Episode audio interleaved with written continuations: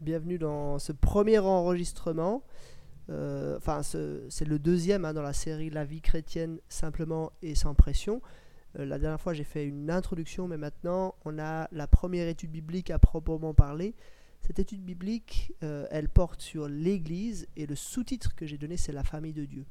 Et je pense que voilà, dans, dans l'introduction, c'est important d'expliquer aux personnes que dans notre culture, une église, c'est souvent avant tout euh, un bâtiment ou alors une institution, dans le sens une grande organisation, comme on parle de l'église catholique ou de l'église anglicane. Euh, mais en fait, dans le Nouveau Testament, c'est ni l'un ni l'autre. L'église, c'est un groupe de personnes qui se rassemblent. Et en quelque sorte, il y a deux facettes. Hein. Dans le, Nouveau Testament, euh, on peut trouver le mot église qui correspond à deux choses, soit l'Église universelle, donc l'ensemble des croyants, soit l'Église locale. Mais en fait, euh, souvent, on, a plus souvent euh, la notion de l'Église locale. L'Église, c'est voilà, des personnes qui se rencontrent, une communauté de croyants qui se rencontrent, qui grandit ensemble, qui, qui, Dieu ensemble. Donc voilà, ça c'est la, la, première chose. Donc l'Église, la famille de, de Dieu il y a pas mal en fait de textes qui parlent de l'Église. En fait, d'une certaine façon, euh, l'ensemble des épîtres euh, depuis Romains jusqu'à l'Apocalypse sont des lettres qui s'adressent à des églises. Déjà dans les évangiles, les questions d'églises, euh, en fait déjà dans l'Ancien Testament d'une certaine façon, mais on pourrait vraiment dire de manière très claire, depuis Romains à Apocalypse, tous ces écrits-là, ces 23 écrits-là, 22 écrits-là, euh, parle d'église. Le livre des actes, évidemment, aussi. Euh, mais voilà, j'ai choisi 1 Corinthiens chapitre 12 pour, euh, pour parler du thème de l'église. C'est un texte qui mentionne jamais, je crois, le mot église, mais qui malgré tout parle de l'église et il utilise une image très intéressante, c'est l'image du corps humain.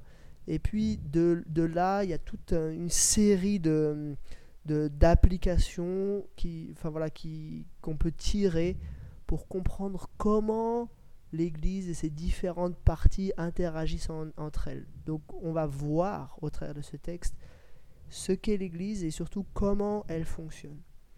Donc je vous laisse euh, lire euh, ce passage. Il y a beaucoup de choses dans ce passage et puis il y aura des choses à expliquer avec les, personnes avec lesquelles vous, allez euh, entrer en relation. Je, passe simplement un petit peu en revue euh, ce texte. Si vous avez une Bible sous les yeux pendant que vous écoutez ça, ce sera beaucoup plus facile euh, pour vous de, comprendre. Premièrement, les versets 1 à 3. Euh, en fait, d'une certaine façon, j'aurais été tenté de commencer seulement au verset 12. Mais je pense que c'était important parce que voilà, au verset 1, il y a en ce qui concerne les réalités spirituelles, Paul va, adresser une nouvelle question. Euh, et du coup, c'est là vraiment que, le, si on veut, cette partie-là commence. En ce qui concerne les réalités spirituelles, je ne veux pas, frères et sœurs, que vous soyez dans l'ignorance. Et il va commencer à expliquer. Première chose qu'il définit, c'est un petit peu qu'est-ce que c'est un chrétien? Donc, comment est-ce qu'on fait partie de l'Église? Euh, Eh bien, avant, donc, euh, avant, on était attiré vers des idoles muettes. Maintenant, on, est, on, est capable de dire Jésus est Seigneur. Donc on appartient. On est tous, euh, en tant que chrétiens, soumis à un seul chef, Jésus-Christ. Donc c'est un premier élément sur qu'est-ce que c'est un chrétien, mais aussi sur qu'est-ce que c'est l'Église. Il y a un chef de l'Église. Ce chef, c'est Jésus. Euh, il n'y a pas d'autre structure supérieure, c'est lui seul qui est le chef suprême de l'Église. Et ensuite, malgré cette unité, on dit tous Jésus est Seigneur, à partir du verset 4, il y a aussi une diversité. Il y a à la fois unité et diversité. Diversité de dons. Et là, il y a toute une, une liste de dons.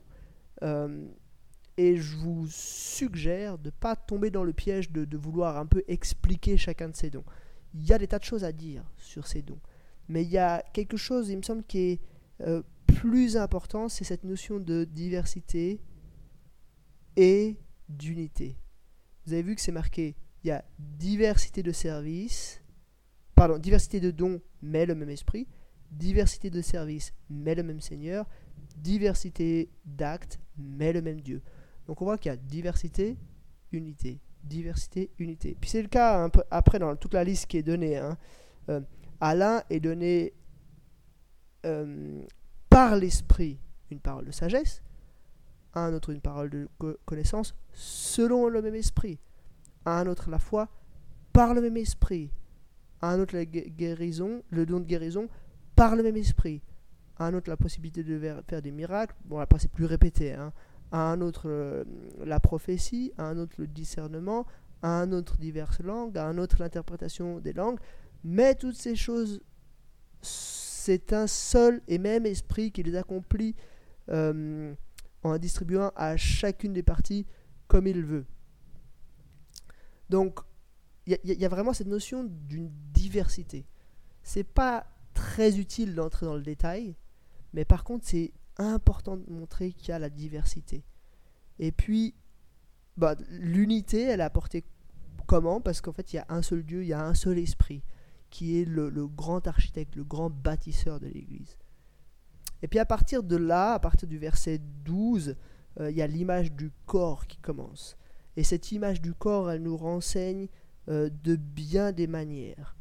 Euh, premièrement, bah, le corps, il reflète bien cette notion d'unité, de diversité. Il y a des juifs, il y a des esclaves, il y a des grecs, il y a des libres, mais malgré tout, il y a l'unité. Et ça, c'est ça, c'est une, notion qui est très forte, parce que dans l'Église, et on peut regarder dans notre Église, hein, il y a des personnes âgées, il y a des personnes jeunes, il y a des cultures différentes, il y a des personnes riches, il y a des personnes pauvres, il y a des personnes euh, très érudites, il y a des personnes qui sont très simples, etc., etc., etc.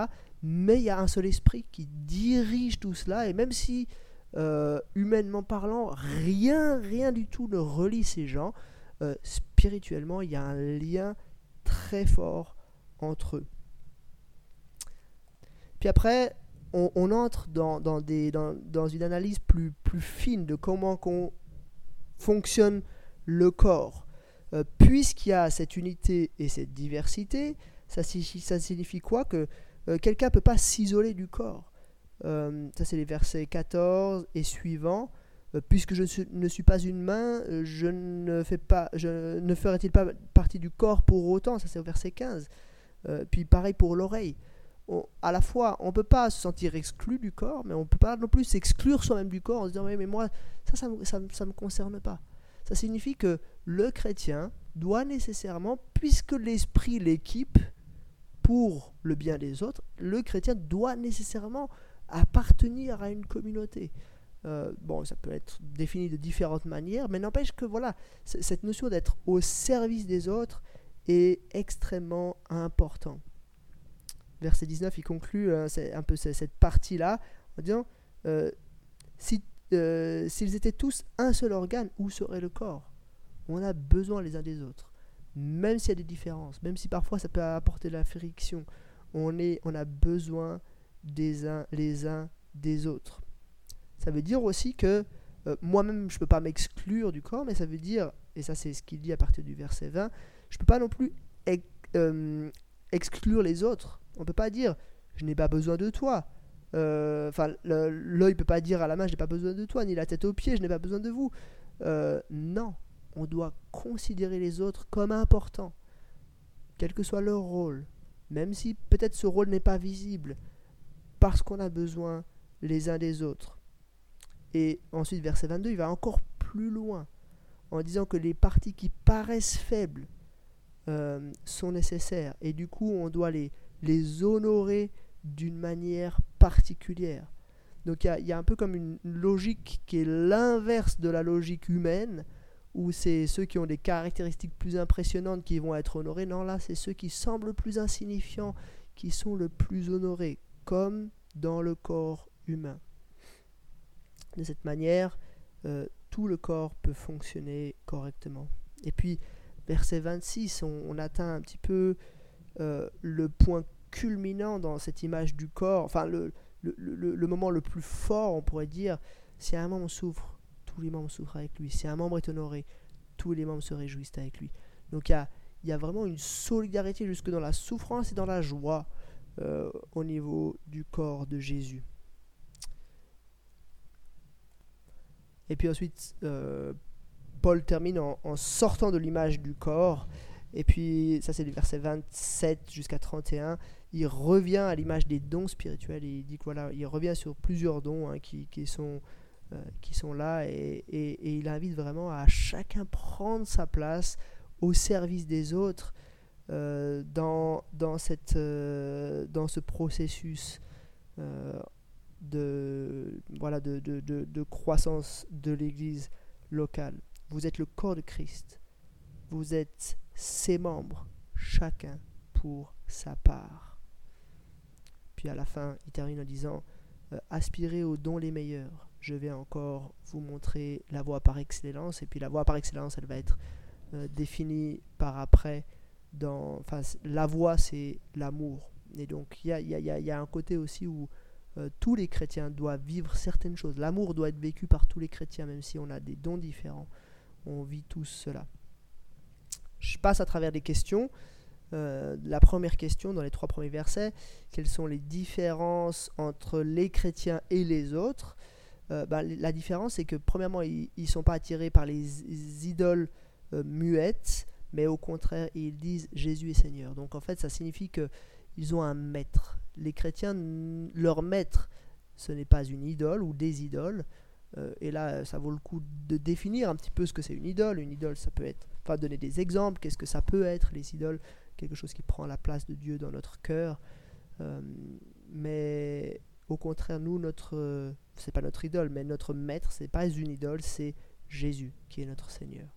C'est ça la définition d'un chrétien, et c'est ça, euh, c'est comme ça qu'on peut définir qui fait partie de l'Église.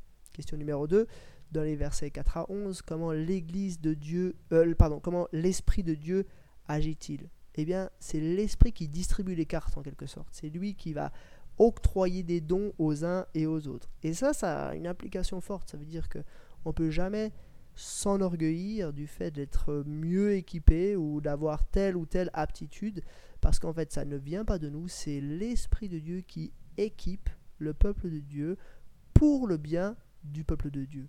Donc, aucune raison de s'enorgueillir, mais au contraire, ça doit nous pousser à la reconnaissance et au service. La reconnaissance parce que ça vient de Dieu et au service parce que ça nous est donné pour le bien des autres.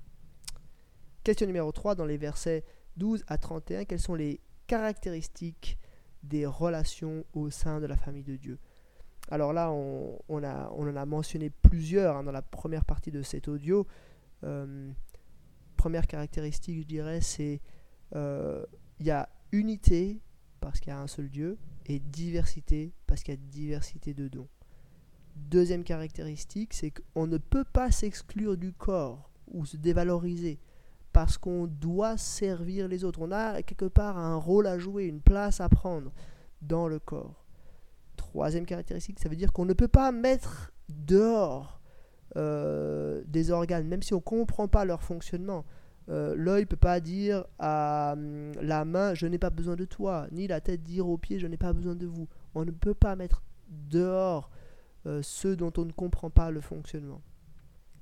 Troisième caractéristique, euh, quatrième caractéristique, hum, les, les, les membres faibles sont honorés plus que les autres parce qu'ils en ont besoin. Ils ont besoin d'être encouragés plus que les autres.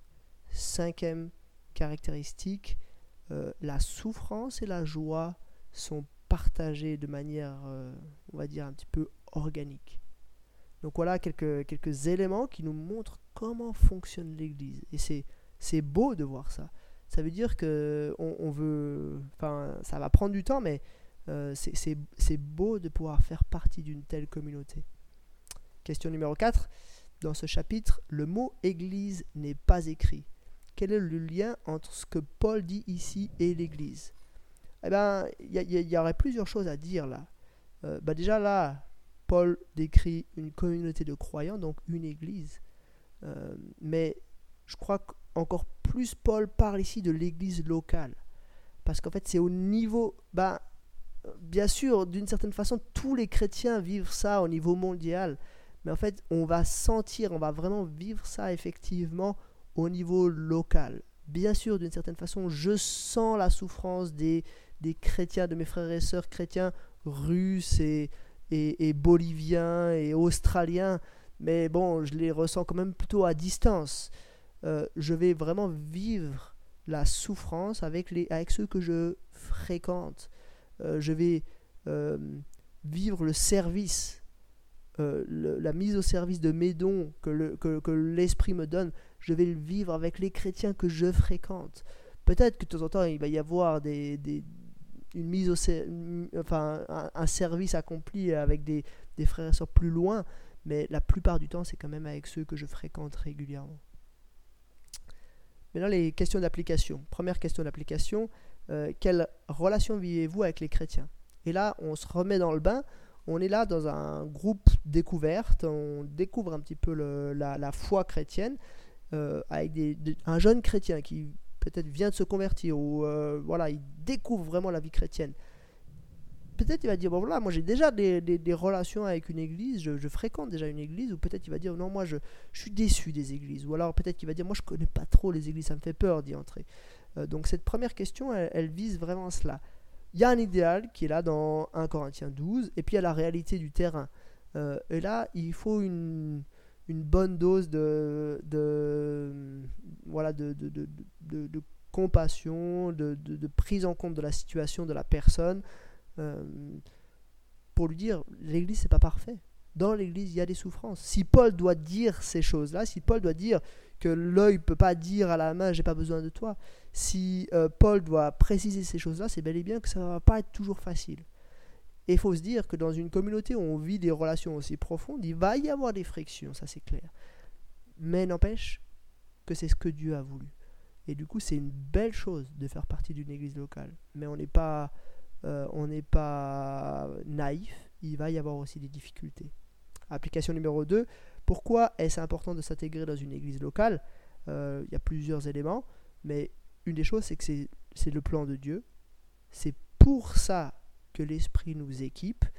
Euh, et c'est là qu'on va encourager les autres et soi-même être encouragé. Si on est faible, c'est là qu'on va être encouragé. Si on souffre, c'est là qu'on va être encouragé. Quand on est dans la joie, c'est là qu'on va pouvoir le partager. Donc voilà, c'est important euh, de faire partie d'une église locale. Application numéro 3. Euh, que devrait-on faire lorsqu'on vit en église, c'est-à-dire en communauté? Bah Là, il y, a pas mal d'éléments. Hein. On devrait être au service, on devrait chercher ses dons et chercher à les euh, mettre au service des autres. On devrait chercher qui est faible et qui a besoin d'être honoré. On devrait chercher qui souffre et qui a besoin qu'on souffre avec lui. On devrait chercher qui est dans la joie et avec qui je peux me réjouir ensemble. Voilà euh, quelques idées sur euh, ce, premier, cette première étude biblique sur le thème de l'Église.